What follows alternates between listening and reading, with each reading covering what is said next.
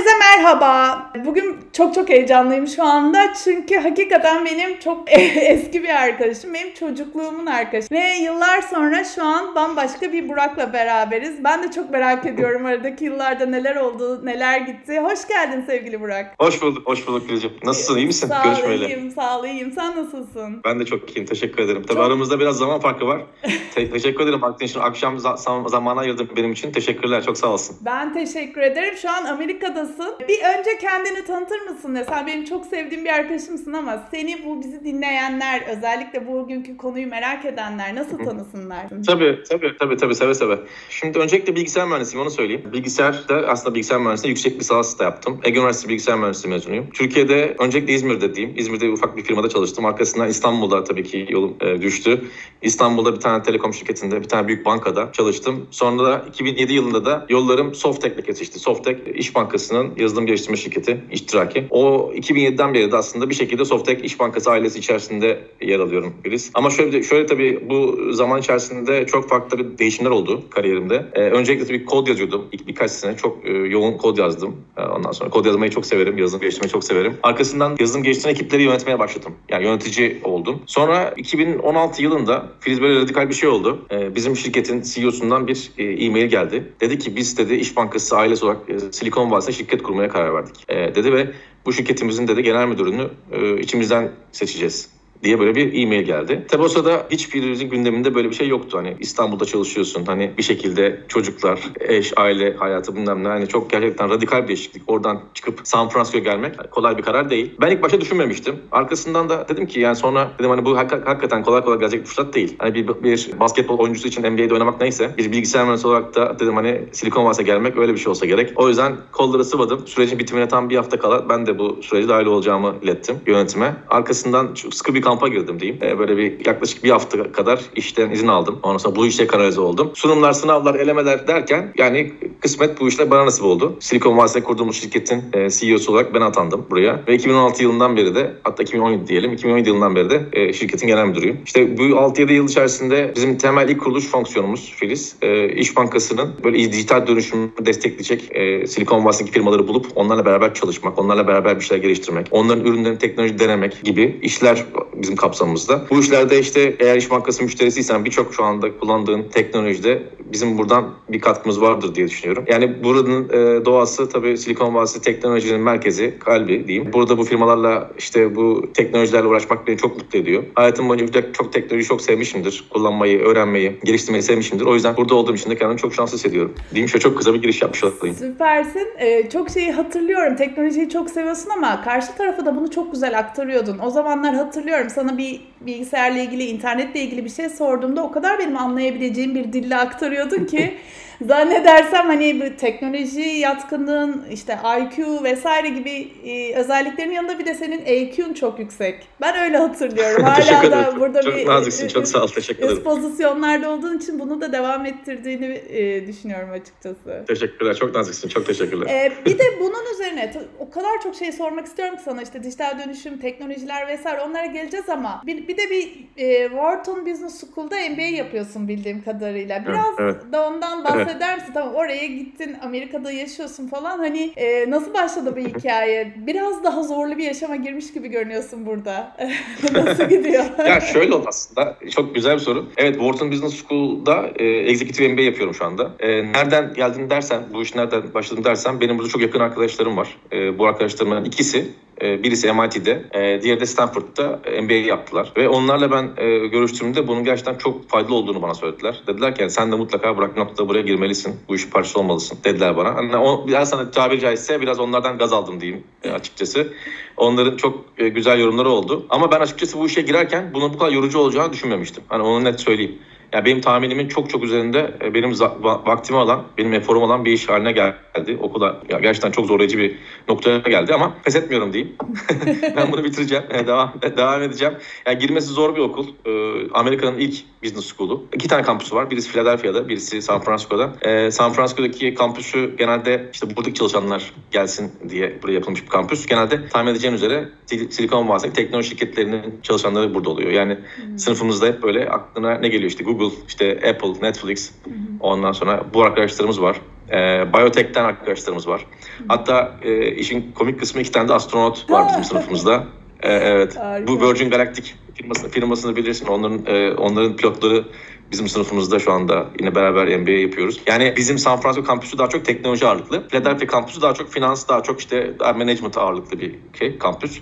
Ama hani San Francisco olması da beni çok açıkçası rahatlattı diyeyim. Çünkü o kadar yolu gitmek, gelmek çok zordu. Arkadaşım MIT'de yaptı mesela. MIT Boston'da. Her cumartesi pazar oraya uçuyorsun. Sonra geri geliyorsun. E, zorlu bir süreçti. Ben en azından aradaki bu şeyi elimine ettim. E, bu travel şeyini aradan çıkarmış oldum. Ama e, şöyle söyleyeyim çok keyifli gidiyor, güzel gidiyor. Eğitim sistemi biraz daha farklı bence bizim Türkiye'dekinden. Bizim Türkiye'de daha çok bir, bir hani hoca ders anlatır, sen bundan not alırsın sonra e, biraz daha sonra şey yaparsın yani o derslere sınava girersin. Burada tamamen olay tartışma üzerinden geçiyor Filiz. Ya böyle hani e, midtermler işte finaller tamam var ama daha çok hani oradan sana puan veriyorlar. Participation not diye geçiyor. Yani sınıfta ne kadar aktifsen o kadar puan alıyorsun aslına bakarsan. Öyle bir modeli var. Çok fazla case study konuşuyoruz. O case study'nin de şöyle güzelliği oluyor. Mesela bir case study ki Netflix ile ilgili bir konu konuşuyoruz. Mesela bu Netflix'in şimdi e, accountlarını paylaşma özelliği vardı ya. Mesela o kaldırıl, kaldırılıyor biliyorsun. Netflix onu kaldırıyor. Mesela bu konu konuşulurken oradaki arkadaşlar zaten Netflix'te çalışan arkadaşlar var. Üç tane. E, onlar on- onlar konuya dahil oluyor. İşte biz bunu böyle yaptık, şunu şöyle yaptık, böyle olmadı, yönetim istemedi. Yani konuştuğumuz her konuda ilgili ilgili kişiler top şeyde sınıfta. O yüzden o yüzden o yüzden baya baya keyifli oluyor. E, işte birkaç tane ünlü mezunumuz var. Mesela Elon Musk bizim okuldan mezun. Google- Google'ın CEO'su işte Sundar Pichai bizim okuldan mezun. Bu işte Warren Buffett dünyanın en zenginlerinden Warren Buffett bizim okuldan mezun. Ya böyle keyifli gidiyor. Bir buçuk yılım kaldı. Kısmetse inşallah tamamlamayı düşünüyorum. Bitirmeyi düşünüyorum biraz bir- bitirebilirsem. Ama hani şu anda hani çok keyifli gittiğini söyleyebilirim. Teşekkür ederim sorun için. Şahanesin. Ee, Bizim demek ki hayatlarımızı etkileyen birçok teknoloji orada sizin bu e, beyin fırtınalarınız sonucunda etkileniyor. Ee, mü- mü- müthiş bir duygu. Yani hakikaten insanın çoluğuna çocuğuna da bırakabileceği en güzel e, şeylerden biri bu olsa gerek. Emeklerine sağlık. Sen bunları anlatırken aklıma şu geldi. Hani Türkiye'deki belli üniversitelerden mezun gençler de başvurabiliyorlar mı? O süreci biliyor musun? Hı hı. Varsa Tabii biliyorum, bilgin. tabii. Aa süper biraz paylaşır Tabii, mısın? tabii biliyorum. Ya şöyle baştan başvuru süreci e, aslında herkes açık. Hiç öyle bir şey yok. Hani herhangi sadece Amerikalılar başvurabilir diye kesinlikle öyle bir şey yok. Bizim sınıfta zaten e, toplamda 41 farklı ülkeden insan var Filiz. Türkiye'den de bir tek ben varım. Türkiye'yi ben temsil ediyorum. yani mesela şey çok komik oluyor. İşte sınıfta konu şeye geldiği zaman emerging marketlere ya da işte enflasyona falan geldiği zaman konu direkt bana dönüyor. Hoca direkt beni kaldırıyor falan. Yani o enflasyon konusundaki şeylerde gören yorum- yorumları ben yapmak zorunda kalıyorum diyeyim. Ama yani şey e, herkes şey yapıyor. Başvurabiliyor. Başvuru süreci biraz şey onu da anlatayım. Ee, sorun güzel oldu. Bir tane şey var, e, bir sınav var. GMAT ya da E- Executive Assessment almak durumundasın. GMAT'teki ortalama yaklaşık 720 civarında bir puan alman gerekiyor e, girmen için. Executive Assessment'ta da 155 gibi bir şey alman gerekiyor. E, Şey yani notlar biraz yüksek. Bunları almak lazım. Bunları ama aldığınız zaman da bence şansınız çok yüksek. E, arkasından işte iki tane interview oluyor, mülakat oluyor. Sonra iki tane essay yazıyorsun. Arkasından işte e, bir tane daha böyle yazılı bir bir tane referans mektubu e, buluyorsun. Yani sana referans olacak kişilerden. Sonra bir application'a giriyorsun. E, %9 şu anda bu seneki şey kabul oranı. E, 100 kişiden 9 kişi arasına girmen gerekiyor. Ama dediğim gibi o sınavları en baştaki GMAT'i ve şeyi alırsan, Executive Assessment alırsan bence şansın yüksek diye düşünüyorum. Herkes Şahane. başvurabilir. Yani çok da ta- tavsiye ederim. Arkadaşlar keşke gelseler Türkiye'den gelseler. Katılsalar çok e, şey yaparım. Çok mutlu olurum. Ya eminim Türkiye'de çok fazla bu bunu başarabilecek genç vardır ama biraz imkanlarla e, ve sen bu e, yönlendirmeyle onların biraz önünü açtın diye düşünüyorum. Çok teşekkürler. Hem girmesi zor hem yürütmesi zor bir süreç ama zorlukları yendikçe çok daha keyifli oluyor. Bunu biliyorum ben. O zaman biraz da Silikon Vadisi'nden konuşalım. Orada neler oluyor? E, bi- biz mesela burada hani geleceğin meslekleri ya da meselelerini çözmeye yönelik teknolojinin gelişeceğini anlatıyoruz ve buradaki girişimci kuruluşlarda, teknoloji şirketleri de biraz bunları yapmaya çalışıyorlar ama asıl Silikon. Vadisi'nde neler oluyor? Nerelere yatırım yapılıyor? Biraz bize onlardan Hı hı. bahseder misin? Tabii tabii seve seve. Şimdi şöyle bizim bizim burada geçmişimiz Filiz tabii 7 sene oldu. Ee, burada böyle ben hani bir e, pattern aslında gördüm. O da şu. Hani burada çok konuşulan, çok trend olan, hot topic olan, çok yatırım alan bir konu Avrupa'ya ve Türkiye'ye belki bir sene sonra falan geliyor. Hani o aynı ilgiyi görmesi yaklaşık bir sene alıyor. Bence bu da çok normal bu arada. Yani Yani sonuçta burada bulunuyor bazı, bazı şeyler. Diğer taraflara ulaşması etmesi biraz zaman alıyor. O yüzden bizim tabii burada olmamızın şöyle bir avantajı var. Hani biz burada e, çoğu zaman bu işler ilk yapılırken o firmalarla, o şeylerle aslında çok erken aşamada tanışma şansımız oluyor. Mesela sana bir örnek vereyim. Şu anda bütün dünyanın konuştuğu ChatGPT biliyorsun hani şeyle beraber çıkan, çıkan bu OpenAI firması biliyorsun bu firma bu ChatGPT geliştirmişti. Biz 2020 yılının sonunda biz OpenAI ile beraber çalışıyorduk. Yani bayağı bildiğin onlarla beraber toplantılar yapıyorduk, çalışıyorduk ve 2021 yılının başında Filiz biz Avrupa'daki OpenAI ile ilk hackathon'u yaptık. Yani koca Avrupa kıtasındaki ilk hackathon'u biz yaptık, yaptık onlarla. Tabii bu 2021 yılında çok fazla bilinmiyordu bu teknolojiler. Hani GPT'dir şey o zaman tabii GPT-3 vardı. Ama hani biz böyle hani gördüğümüz herkese diyorduk yani bas bas bağırıyorduk. Biz diyorduk bak böyle bir şey geliyor. Bakın buna hazırlıklı olun. Ee, Bu işleri araştırın, öğrenin. Ama tabii oraya karşıya geçirmek çok kolay olmuyor. Yani oranın konteksti şeyi bambaşka. Ee, yani konjonktür durum çok bambaşka. Ekonomik durumlar, öncelikler çok başka. O yüzden karşıya çok geçirme şansın bazen olmuyor. Ama sonuçta bir sene de geç de olsa aynı hype orada da Avrupa'da da Türkiye'de de bence kesinlikle yakalanıyor. Hani biz OpenAI ile bir zaman beraber çalışmıştık. Şimdi çalışabilir miyiz? Mümkün değil çalışamayız. Şu an o, o firmaya şu anda ancak televizyondan falan seyredebiliyoruz ya o işi arkadaşları. Ee, ama o za- zaman da hani çalışma şansımız olmuştu. Yani bunun gibi başka şeyler de oldu. Patternlar da oldu. Yani işte Web3 dediğimiz şeyler de yine önce burada konuşuluyor. Arkasından işte Avrupa'ya gidiyor. Yine yapay zeka, chatbotlar, işte robotikler, IoT'ler her, her konuda aslında baktığımız zaman burada olmanın böyle bir zaman time to market şeyi var. Avantajı oluyor. Şu anda da bence şey konu açık ara generative AI yani, yani üretken yapay zeka dediğimiz. Hani kısaca biz de Gen AI diyoruz artık kendi elimizde. Gen AI konuları şu anda burayı domine etmiş durumda biz. Çok büyük bir çok büyük bir dönüşüm içerisinde. Burası bence öncelikle. Türkiye'de burada çok hızlı başladı. Onu da söyleyeyim. Çünkü benim Türkiye'de çok müşterim var. Onlar da bu işi çok çok kafa yoruyorlar. Ee, yani gerçekten şöyle bir şey söyleyeyim ben sana. Hani teknolojiyi böyle dönem dönem ayırırsak parçalara ilk dönemi şey diye düşünüyorum ben. Mikroçiplerin bulunması, entegre devrelerin bulunması. O da yine Silicon Valley Stanford'da olan bir şey. William Shockley isimli bir adamın yapmış olduğu bir şey aslında. Dönem değişiyor. Arkasından bu transistörler, en- entegre devrelerden e, bilgisayarlar yapılabiliyorsun. Ama bilgisayar o kadar pahalı ki insanların evine bilgisayara gidemiyor. Sadece çok büyük, büyük şirketlerin evlerinde şey şi- şirketlerde bunlar kullanılabiliyor. Arkasından bunlar yavaş ucuzluyor ve evimize giriyor. PC olarak evimize giriyor. Bunları ben ikinci dönem diye adlandırıyorum. Arkasından şu internet, internetin bulunmasıyla beraber yine bir paradigma shift. Ee, belki hatırlarsın modemler vardı. Dial-up modemlerle internetten e, bağlanırdık. o dönemde aslında söylüyorum. Burak evet. Hatırlıyorum. İşte Yahoo, Yahoo'lar, işte Alta Vista'lar, işte Google'ların ilk çıktığı dönemler falan orada dünya çok büyük bir dönüşüme gitti web kavramıyla beraber. Ondan sonra bence benzer bir dönüşüm mobilde oldu. Nasıl işte iPhone'ların hayatımıza girmesi, diğer Android'lerin hayatımıza girmesiyle beraber işte her şeyi yaptığımız her şeyi cep telefonunda yapmaya başladık. Her zaman connect olmaya başladık. Dördüncü dönem oydu. Bence şu anda beşinci dönem de AI dönemi. Ve bu AI döneminde de e, bunun da aslında çok büyük bir kısmını şu an generative AI bence sırtlamış durumda. Bu teknolojiler şu an dünyayı dönüştürme potansiyeline sahip. Bence çok büyük shiftler gelecek diye düşünüyorum ben. Mesela örnek vereyim sana. Şimdi sen normalde bir şey araştıracağın zaman ilk re- reaksiyonu Google'a girip bir şey aratırıp oradan bir şey bulmaya çalışıyorsun ya. Onun etrafında çok büyük bir endüstri var. Sen bir şey aradığın zaman o kendi firmanın linkinin önde çıkması için bir SEO yani Search Engine Optimization yapıyorsun. Onun etrafında çok muazzam aslında yatırımlar yapıyorsun. Bu işe kafa yoruyorsun. Bu işi yapan firmalar, ajanslar var. E sonra o linke bastı kullanıcı. Orada ne, reklamlar çıkıyor. Reklamları görerek reklam mantığından bir business model oluşmuş durumda orada. İşte bunların hepsi şu anda yeniden tanımlanacak. Yani artık reaksiyon Google'a gitmek değil. Ben yani kendimden de biliyorum bunu. 6 aydır hemen hemen Google'a artık girmiyorum yani. Onu da sana söyleyeyim. İşte Anthropic'tir, işte ChatGPT'dir, farklı farklı generatif teknolojilere gidiyorsun. Artık oraya sormaya başlıyorsun. Bu sefer şu olacak bence. Hani firmalar acaba yapay zekanın ürettiği metnin içerisinde kendimi koyabilir miyim? Yani AI Engine Optimization gibi düşün. SEO yerine AI Engine Optimization gibi. Belki oraya işte sponsored by bilmem ne işte oraya kendi firmanın ürününü, linkini falan koy. Yani öyle modeller oluşabilir diye düşünüyorum ben. Bir yandan şu yani çok uzman gerektiren konular çok normal bir kullanıcının yapabileceği seviyeye gelmiş durumda. Yani yine buna ben kendi mesleğimden örnek vereyim. Yazılım geliştirme değil. Yani yazılım geliştirme çok ciddi bir uzmanlık gerektiren bir konu biliyorsun. Ama şu an öyle firmalar var ki şu anda bizim çalıştığımız burada beraber çalıştığımız. E, yapmak istediğin şeyi böyle normal metin olarak yazıyorsun. Ben diyorsun şöyle bir web sitesi yapmak istiyorum. İşte web sitesinde işte ilanlar listelensin. Tıklayınca işte ben teklif verebileyim. E, Böyle anlatıyorsun normal free text yapıyorsun. E, ve bunu bastığın zaman yarım saat sonra kodu üretiyor ve GitHub'a bunu deploy ediyor. Yani bu tamamen çok çığır bir şey. Zaten low code, no code'la başlamıştı. Şimdi generative AI ile daha da fazla bu işler şu anda değişmeye başladı. E, bir yandan yani şöyle de bir şey var. İnsanlarla bilgisayarların etkileşime geçtiği arayüzler değişiyor Filiz.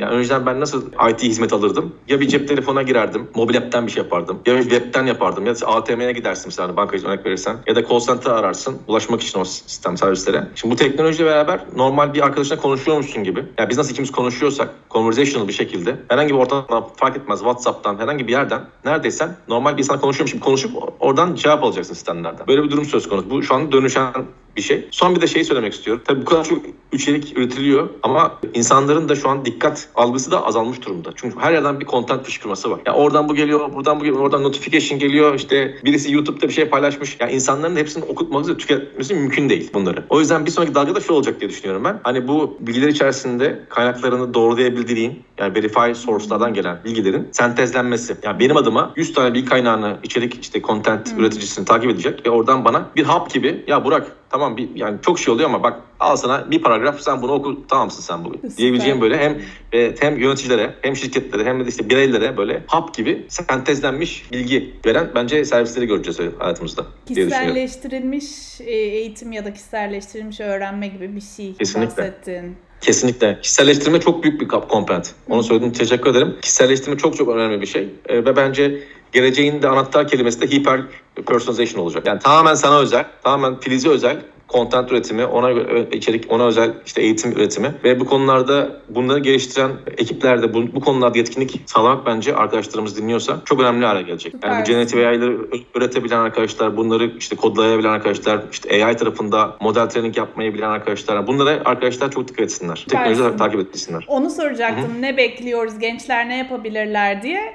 E sen anlattıkça şu an böyle bir kitap okumuş da wow bu demek böyleymiş gibi bir his yarattı bende. Teşekkür ederim tüm açıklamaların için ama gençler bunları öğrenip nerelerde uygulayabilirler? Yani biraz daha freelance tarafında mı yoksa bu bahsettiğin teknolojiler anladığım kadarıyla Amerika'da çok ciddi yatırım yapılan ve desteklenen ve bir şekilde kullanıma ve hayata geçirilen bir şey. Hani burada e, şöyle bir şey e, işte Google artık Facebook gibi oldu hani biraz e, yaş yaşı biraz yükseklerin Google bana işte yol tarifi ver demesi gibi bir şey oldu yani. Ben de artık hani e, evet. elimden geldiğince yapay zekayı kullanıyorum ama bu gençler bununla ilgili çalışmalar yaptıklarında hani nasıl hayata geçirecekler, nasıl destekler alabilirler?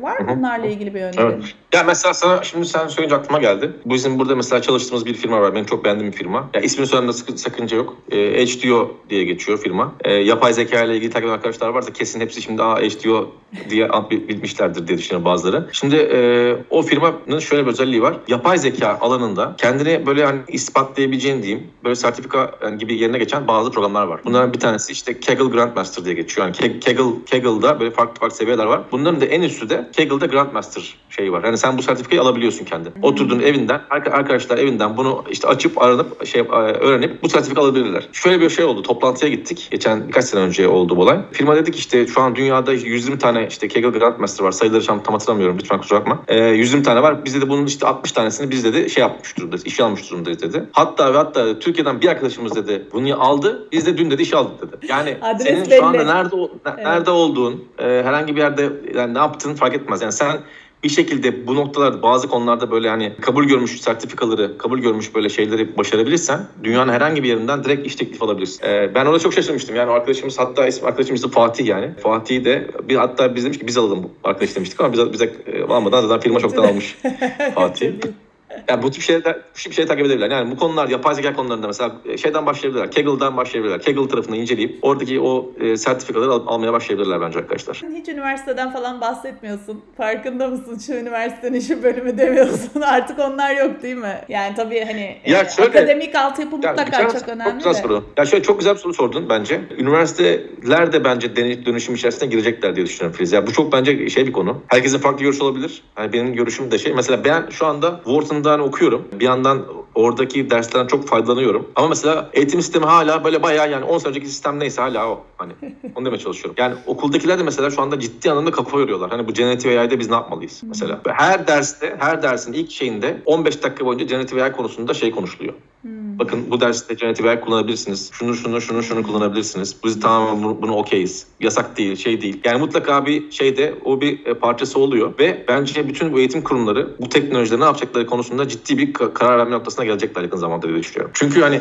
sistem o kadar, teknoloji o kadar gelişiyor ki bir şekilde sen 10 sene 20 sene önceki şeyi kullandığın zaman gerçekten ayak uyduramaz hale geliyorsun diye düşünüyorum ben. Yani bir noktada mutlaka orada bir güncelleme bence eğitim sisteminde gelecek diye düşünüyorum. Ağzına sağlık Burak. Çok çok teşekkür ediyorum verdiğin tüm bilgiler için. Ee, eklemek istediğin son bir şey var mı? Hani seninle iletişime geçmek isterlerse ne yapsınlar gençler, arkadaşlar? Tabii. Var mı söyleyeceğim bir şey? Ya tabii arkadaşlar geçmek arkadaşlar iletişime geçmek istiyorlarsa LinkedIn'den beni bulabilirler. E, LinkedIn'den mesela gelen mesajları ben genelde okuyorum. E, cevap da vermeye çalışıyorum. Oradan bana ulaşabilirler. Hatta ulaşsınlar yani çok isterim. E, onlara destek olmayı, şey yapmayı. E, onun dışında ben çok teşekkür ederim sana. Çok keyifli oldu konuşmak. Ya ben onu konuşsam daha saatlerce konuşurum o ayrı konu da. Tabii zamanımız da sınırlı biliyorum. Bakarsın başka zaman bir tane daha bir ikincisini çekeriz, konuşuruz. E, Çok, çok o şekilde isterim. yaparız. Çok isterim. Bunu da sözünü almış olayım senden. Ee, Bizlere katkı sağlayacağını düşündüğün herhangi bir konuyla ilgili her zaman podcast çekebilirim. Çok çok mutlu olurum, memnun olurum.